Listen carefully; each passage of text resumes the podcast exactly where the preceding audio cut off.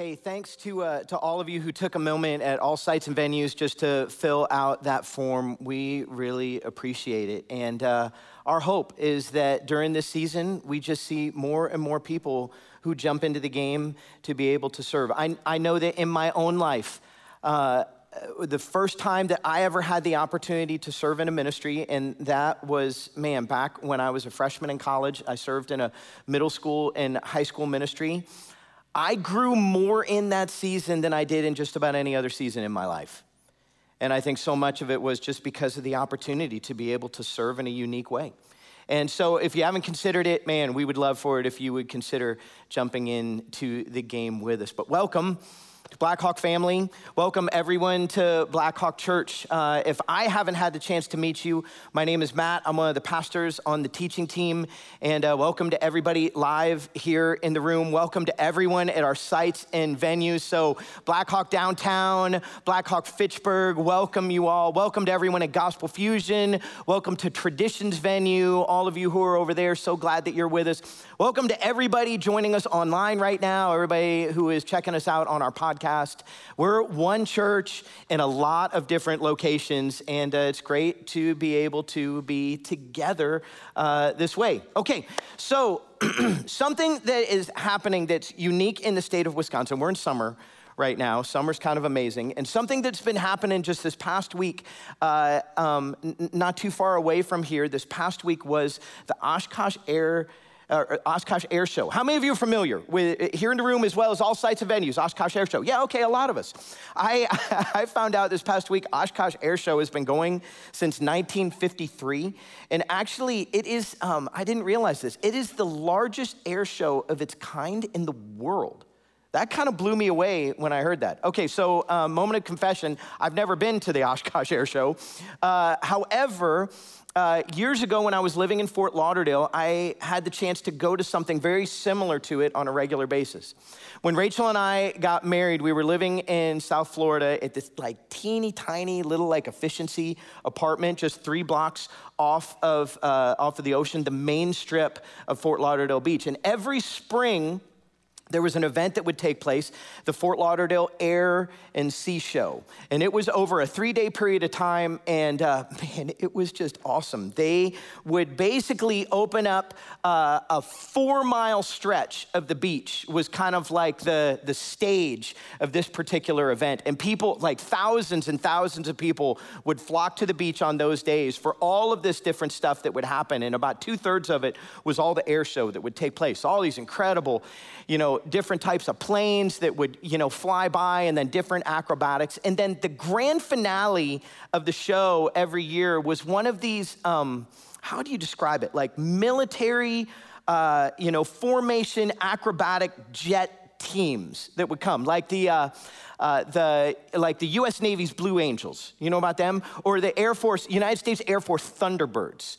So these groups that were just amazing in the stuff that they would do, and that would always be the grand finale. So uh, I actually this past uh, week had a conversation with someone who goes to Blackhawk here. Uh, his name is Ben Stotts, and Ben is actually a pilot for the United States Air Force. He grew up here at Blackhawk, uh, you know, all through grade school. Went to Memorial High School, graduated from Memorial, went to the Air Force Academy to play football, and there became a pilot, and has done all sorts of stuff as an Air Force pilot. And now he is stationed not far from here in Dane County. And as we were talking I just wanted to find out more information about the Thunderbirds. He told me actually he's had a good amount of friends who have spent time actually performing with the Thunderbirds and gave me a little bit more information about them. So it's this group of F 16s and uh, there are eight of them altogether. Now, six perform, and there are two alternates. And you can actually tell because each of the planes has a number on the plane. So when you're performing, you can actually see the number if you look close enough. And they do these incredible formations in the sky that they do. And like they look so unbelievably close together. But the thing that Ben told me is they actually are really close together. They actually oftentimes, they're flying, get this, within three feet of each other. Some of you are just sitting maybe a seat or two apart from other people where you're three feet. Imagine being in an F 16 going at those speeds, three feet apart from one another. So these planes, these jets, they would perform at this Fort Lauderdale Air and Sea Show all along the beach. It was amazing. And one of my favorite formations that they would do, okay, is when there would be five of the planes that would be cruising down the beach, all, you know, within three feet of one another. They have plumes of smoke coming out the back of their planes just for effect. And they are headed, so for Fort Lauderdale Beach, that would be from my left to my right, from north to south, down the beach, getting everybody, everybody on the beach, just watching them as they're going, everybody's looking this direction. Now, their job in that moment is to be a distraction of what is about to take place. Because remember, I said there were five planes. Everyone should be thinking, where's plane number six? So, and that plane has gone around all the way down the beach, way far the other direction, and now is screaming down the beach at a low altitude that makes you feel like you need to duck. Ben told me that they would go at this speed at over 500 miles an hour, full afterburners. Their job is to scare the snot out of everyone on the beach. And that is exactly what would happen. Where everyone's looking this way. Look at those beautiful planes. And all of a sudden, you know, just come flying down.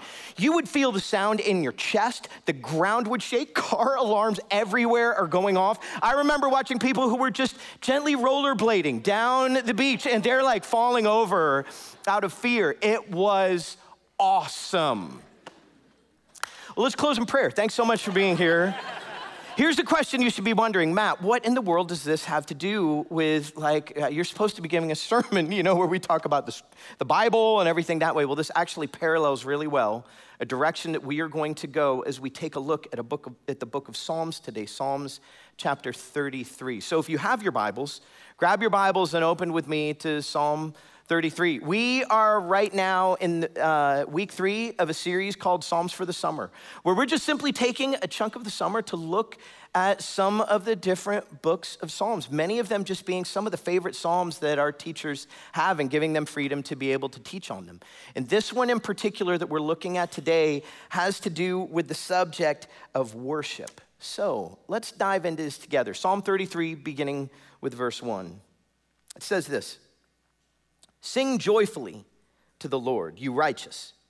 It is fitting for the upright to praise him. Praise the Lord with the harp. Make music to him on the 10 string lyre. Sing to him a new song. Play skillfully and shout for joy. Okay, now the, the picture that we are getting here of this psalm is man, joyful, loud, boisterous worship that we are bringing to God. And I mean, I know that back then they would have talked about it with the harp. Uh, we're not necessarily using that in church, and I'm not even exactly sure what a 10 string lyre looks like. If we were to read something like this or write something like this today, it might say, if it were fitting into Blackhawk, praise the Lord with the keyboard and the guitar and the bass and the drums. Or for you personally, it might say, praise the Lord with my favorite Spotify playlist of worship music. It would give a different perspective. What we get the idea of this, this like vibrant, joyful worship that we are supposed to have when it, when it comes to God. And listen, I'm one myself who I, man, I love worship music. I, I know it's not everybody's cup of tea, and, uh, but I'm one who just really enjoys it. And I tend to be a little bit of an extroverted worshiper. You know, I tend to be one who likes to move a little bit to the music and I'll raise my hands and close my eyes. But if I'm honest, you know, there are weeks where I will come to church and I'm just not feeling it. Like, it's just not working for me. Like for any of you, like, do you ever have those type of days where it's like you just come and you're like, yeah, it's just not happening? Maybe for you today could be one of those days. Sometimes I'm just preoccupied in my mind with other things that are going on. Sometimes for me, it could be due to stress of a particular season. Uh, maybe for you, like it could be that, um, you know, I mean, when you're looking at your own walk with God, it's been a while since you've spent time with God you know, and, and you sort of feel guilty coming back around to it. Maybe for you, it could be you're in a season where like something hard and difficult and sad has happened in your life. It could be something small, it could be something large, and it's messing with your walk with God. I know that for me personally, there have been times where like it's been sin you know, and I've had something that's been going on in my life, like I go out and I do something stupid on a Saturday night, you know, and then all of a sudden the next morning, like I'm supposed to come in and worship. And, you know, I can remember times earlier in my life where that would be something I would deal with. There are all kinds of reasons where we might not be feeling it. So, my question is if the psalmist is painting this picture of this being the way that we're supposed to worship, what are we supposed to do at those times where we're not feeling it? Like, what do we do there? You see, I think that there's actually something that we can learn from the Air Force Thunderbirds who were cruising down the beach. You know, if you go back to that story, okay, and think about these five planes that are going this way, and then all of a sudden, this other plane coming by at low altitude at over 500 miles an hour. As that plane came screaming by with all the sound and thunder of everything that seemed like it was coming from that plane, man, it had everyone's attention.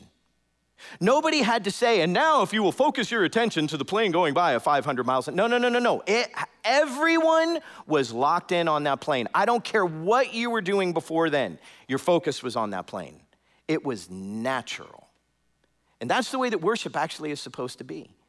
It's supposed to be something that when we understand the greatness of God, it just comes naturally. That's what we see happen in a situation like that. And the interesting thing, too, when we look at that situation is that even though it was natural, everyone's response to that plane was different. What I loved, you know, Rachel and I would go down to the show a few days in a row, and they pretty much did the same show each day. So that by, you know, like the second and third day, we saw the five planes coming. Everybody's looking this way. What are we doing? We're looking this way because we're watching it because we want to watch everybody's response, you know, to what's going to happen. And man, you would see as that plane went by, and it's flying by, and it's like you see it, you know, it's going fast enough where like you see it, and then like a split second later, you hear it. You know what I'm talking about? And as people would hear it, you would see people scream. You would see other people who would like turn and point at it, put their hands in the air and like cheer. You would see some people who were like ducking for cover, other people who it's just like they just freeze. Like other people who were grabbing the person next to them. Everybody's response was different. But the reality was, everyone had a response. You see, that's what worship actually is supposed to look like. I think that sometimes when we come to, to church, we get this feel like worship, it's this cookie cutter thing that we're all supposed to do. And the reality is, worship looks different for us based upon the circumstances and situations within our lives, where you'll see some people who, sure, their hands are raised and their eyes are closed, but you'll see other people who are just simply just standing and taking things in, and just as much worship can be happening in a moment like that.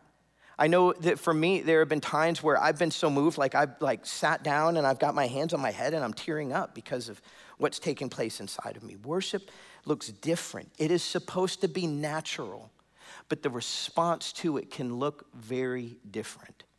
And here's the thing we're just talking about musical worship right now. I mean, for so many of us, we know worship, man, it can be done in all kinds of different ways. Like you can sit down, put a pen to paper, and you are worshiping. Or you can, you know, we had this worship event that we did here at Brader Way this past Sunday night that was outdoors. And there were people who were dancing.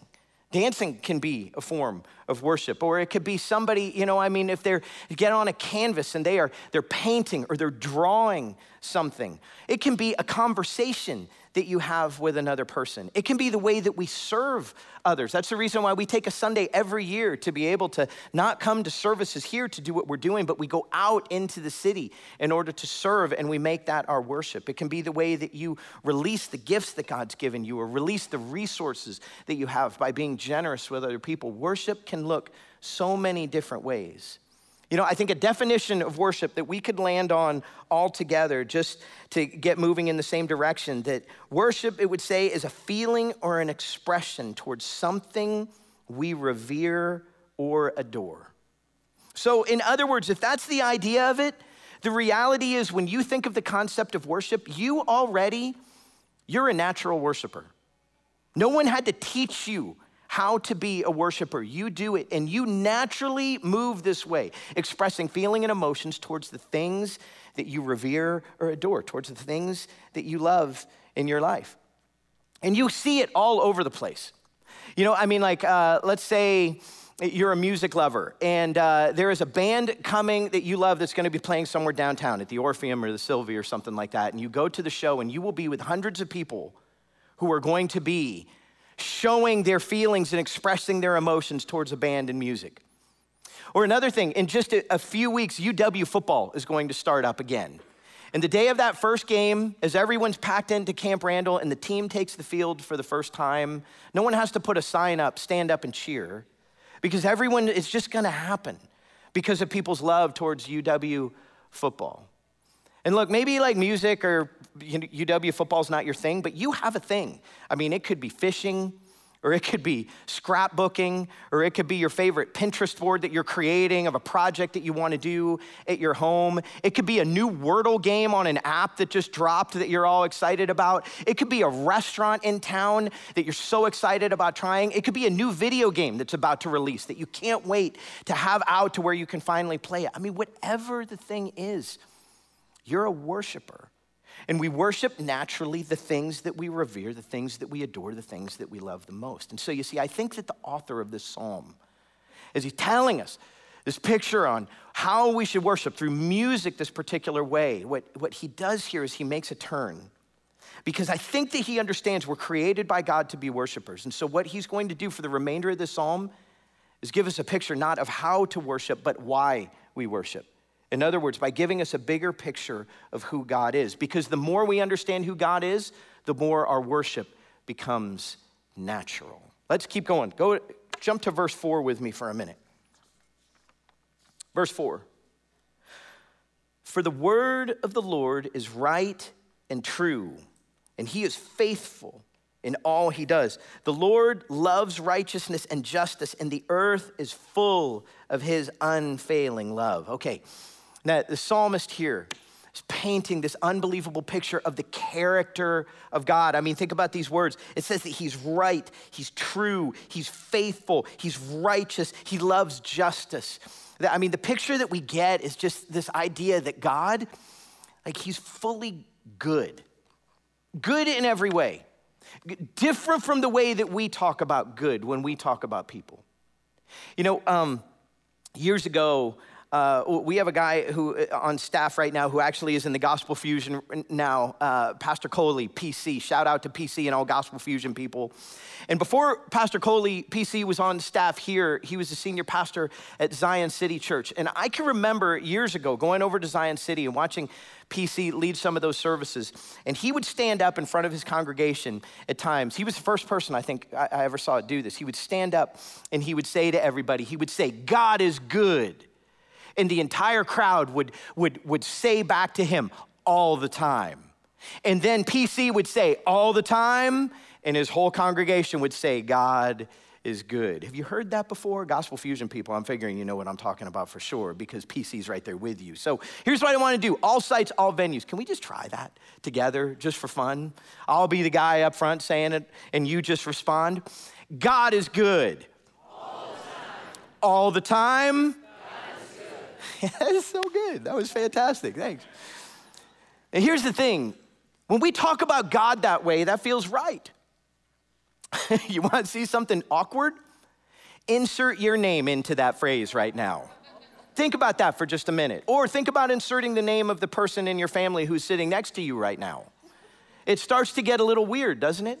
Like if I were to say, let's stand here and I'm going to say, Matt is good my staff team would be like, you know, like my family, like Rachel, Hannah, Leah, they'd be like, uh, 70% of the time on a good week, you know? Like, and here's the thing if you were to hear of somebody that way, you'd be like, yeah, they're a good person. I mean, we talk about people all the time where you're like, oh, yeah, so and so, he's a good guy. By that, we mean like they're above average. And see, that's the only model that we have because we live in this broken world. We're all broken. And so it's difficult for us to wrap our mind around the idea of the true goodness of God. That's what the psalmist is trying to do is we start to grab onto that. God is good all the time. See, that moves us towards this place of worship. Our worship becomes more natural. Let's keep going though to see where the psalmist goes next. Verse 6. By the word of the Lord the heavens were made. Their starry host by the breath of his mouth. He gathers the waters of the sea into jars. He puts the deep into storehouses. Let all the earth fear the Lord. Let all the people of the world revere him, for he just spoke and it came to be. He commanded it and it stood firm. The Lord foils the plans of the nation, he thwarts the purposes of the peoples. But the plans of the Lord stand firm forever, the purposes of his heart through all generations. See, the psalmist has already given a picture already of this God who is good. But now he moves towards the God who is all powerful.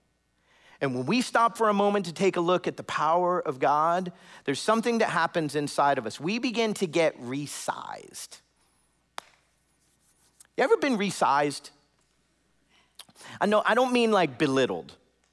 I mean like resized to the proper idea of how big you really are.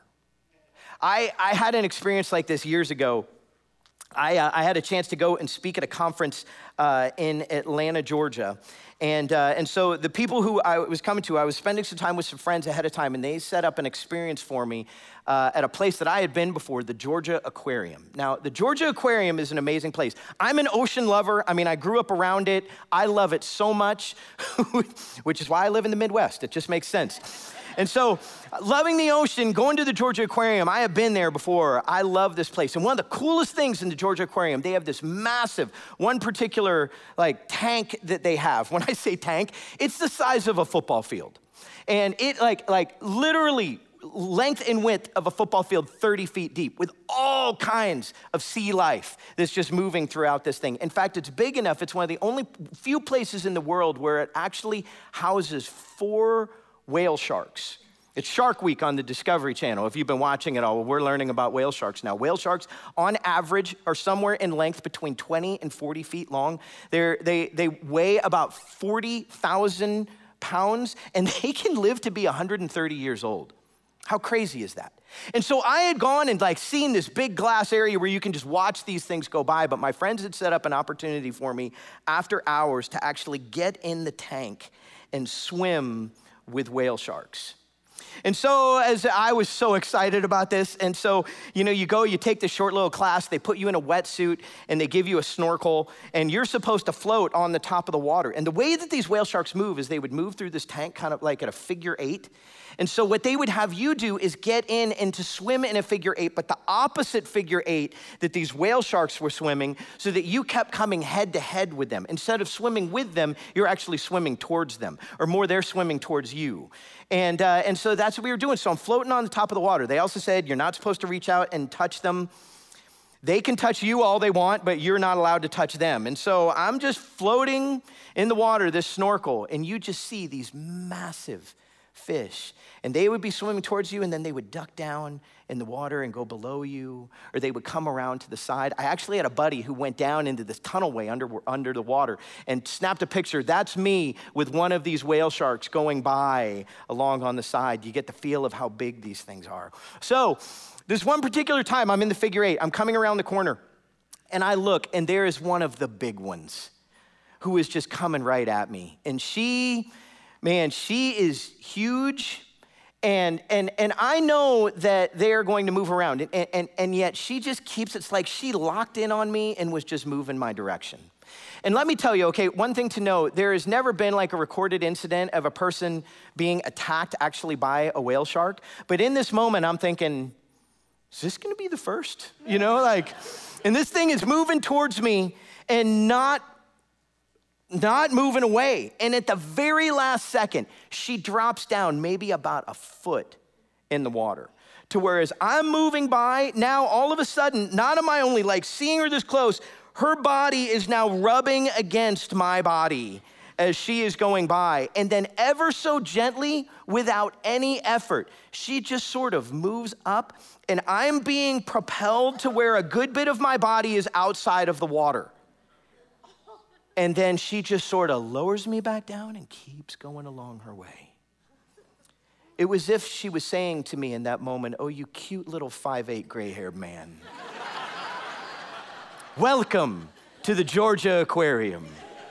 You are in my world now, and I am the main character.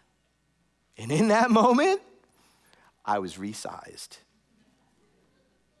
You see, I think what God is trying to do in this moment through this psalmist, He's trying to resize us. He's trying to help us see who we truly are. in comparison to a massive God. And that's a good thing. And the, re- the reason why is because we can step into this place in our lives where we begin to think that we're a really big deal. And what I mean by that, it doesn't mean that like you have a puffed up view of yourself, but we just think of ourselves as the main character in our story. In my life, when I look at it, oftentimes there's a magnetic effect that makes me believe that I'm the main character of the story of me. And all of you, everyone else in my life, plays a supporting role, including God.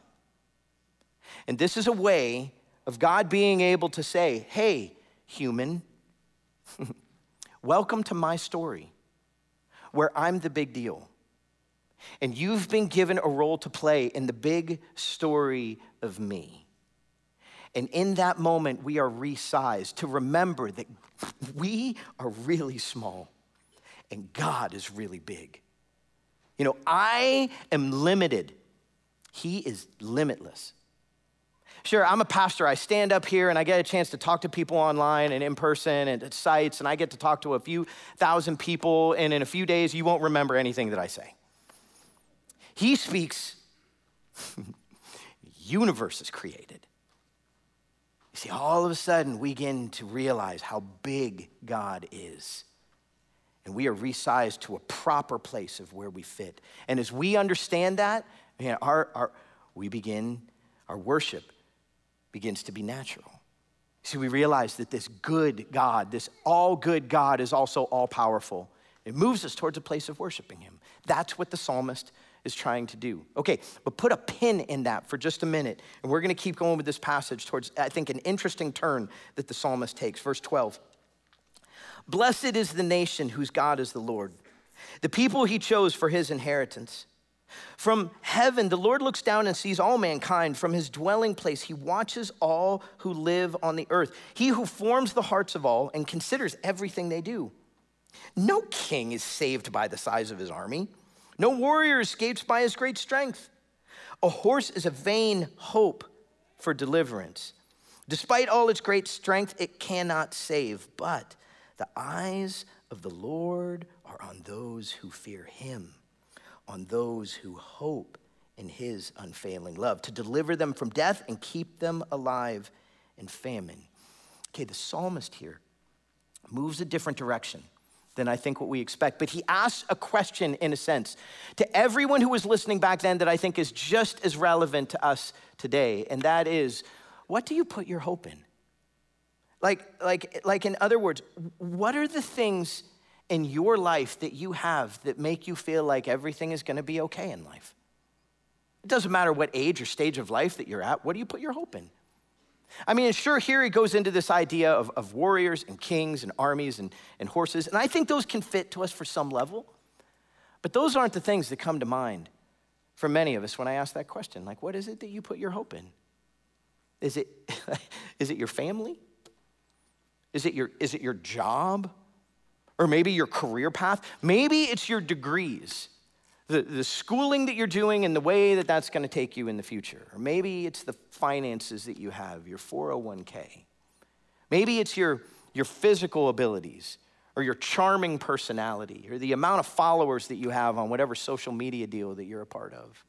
You see, like, like, the thing, the thing that the psalmist I think is trying to help us understand is whatever it is that we're placing our hope in, it's going to fail it's not going to hold true to what it is that we're hoping it's actually going to do in our lives. It's saying it's a vain hope. But the psalmist goes on to say, But the eyes of the Lord are on those who fear him. Now, think about where we've been in the psalm so far good God, powerful God. When we understand that, that should move us to a place of fear. Fear of God is a good thing. It's not a bad thing. It, we live in a broken world. We think of fear, it's bad. Fear of a good God is a good thing. All good, all powerful God, yeah, we should fear him. It says that those, uh, the eyes of the Lord are on those who fear him, on those who hope in his unfailing love. And all of a sudden, we are given a trifecta, a combo that is so incredibly important.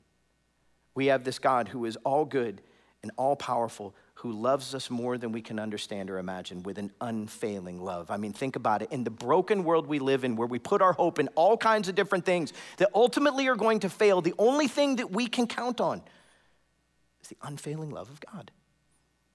And he gives us this combo of these three things that, like, all, all of a sudden, the, the, the, psalm has gone from this place of, of worship to a place of hope. And there's a reason why. He gives us three different things. Three things that we can place our hope in. Okay, so I got this camp chair recently, this three legged, ain't, ain't camping people summer. Yeah, I got camp chair, three legs. And a three legged camp chair is a good thing because you can actually place your weight upon it. Like, there aren't a lot of two legged camp chairs that are flying off the shelves right now. A one legged camp chair, yeah, that's just a pole. Don't go with that. But a three legged camp chair, see, I can place, I can place my weight on that. I can trust it, that it actually holds me up. You see, it's the three legs of this that all of a sudden gives me the ability to place my hope in it. That's what the psalmist is doing here. He's giving us the picture all powerful, all good, all loving God, yeah, those are three things that I can actually place my hope in. And when I do that, my worship, yeah, it can become natural. That's what's supposed to take place. That's where the psalmist is going. Okay, so it could be easy for you right now to be like, okay, Matt, great, thanks. Appreciate that. God's good, He's powerful, loving. Heard all that before. And if I'm honest, like, I know I'm at church and I'm supposed to talk about how moving that is, but if I'm honest, that I'm still struggling with worship. Like I'm still just not feeling it. You know, it could be easy for any of us to be there. And if that like that's you, I get that. But I think there's a diagnostic that we can do to ask the question why. Because I think that sometimes what takes place when we get to that place is because one of the legs actually has kind of become wobbly. Like you ever sat on a stool with a wobbly leg? Anybody got one at home? Or like, have you gone over to a friend's house where you're sitting on a bar stool, it's got a wobbly leg, and you're like, hmm, might keep a foot on the ground. You know, I mean, just to make sure that I'm safe, because it feels a little out of control. You see, sometimes I think that the legs of our hope can actually become wobbly. Like sometimes there can be those of us who, like, in moments when we look at our lives with God, we can question and doubt the idea of whether or not God's all good. Like we, we get to these places and we go, okay, God, if, if you're really good, then how come and you fill in the blank? We can get to those places. And it can mess with our worship because it's causing us to doubt the hope that we can have. Or maybe for you, it's the power of God. Maybe you're in situations where you're like, I thought God would show up. I thought he would do something. He hasn't done anything. Is he really even powerful enough to deal with the situation in my life that I'm dealing with right now? Or maybe for you, those legs, legs are fine. You believe in the power and you believe in the goodness of God, but you're questioning the love of God. Like you, you look back in your life and somehow you think that you have outsinned the actual love of God. and you look at your life and you go, I look at the things that have gone on in my past, there is no way that God can actually love me. You see, and so our legs, they just get wobbly. And so the question is when our legs get wobbly, what do we, what do, we do? Well, I want to give you a suggestion that um, might surprise some of you. How do we worship when our legs are wobbly? Like, what are we supposed to do and change that? the answer is when it comes to worship, your legs are wobbly, do it anyway. Go ahead and worship. I'm not talking about this idea of just trying to like fake it till you make it and conjure it up. No, no, no, no, that's not what I'm saying. What I'm saying is bring your fully authentic self to the throne of God to say, God, I'm just admitting it. So you're at church right now. We're going to sing in a few minutes together. God, I am bringing my authentic self before you, and I am telling you that I have wobbly legs because I am I am doubting your goodness, I'm doubting your power, or I am doubting that you actually love me. And I am asking you to do a work inside of me. And then, as best we can, we go ahead and we worship. Because I, you know, I can't say this for everybody, but you know what happens in me? Not every time, but oftentimes, as I go ahead and I step into worship and I sing the words, the truths of those words, of the power, the goodness, and the love of God, they do something inside of me. It causes me to worship differently. It's as if, you know, worship is a response to God and who He is. But the thing is that we forget about is that worship, worship can cause a response. That as we step into the truths of who God is, all of a sudden, the wobbly legs that we have, they can all of a sudden start to feel once again secure. Like something that we can place our hope in. And our worship becomes more natural.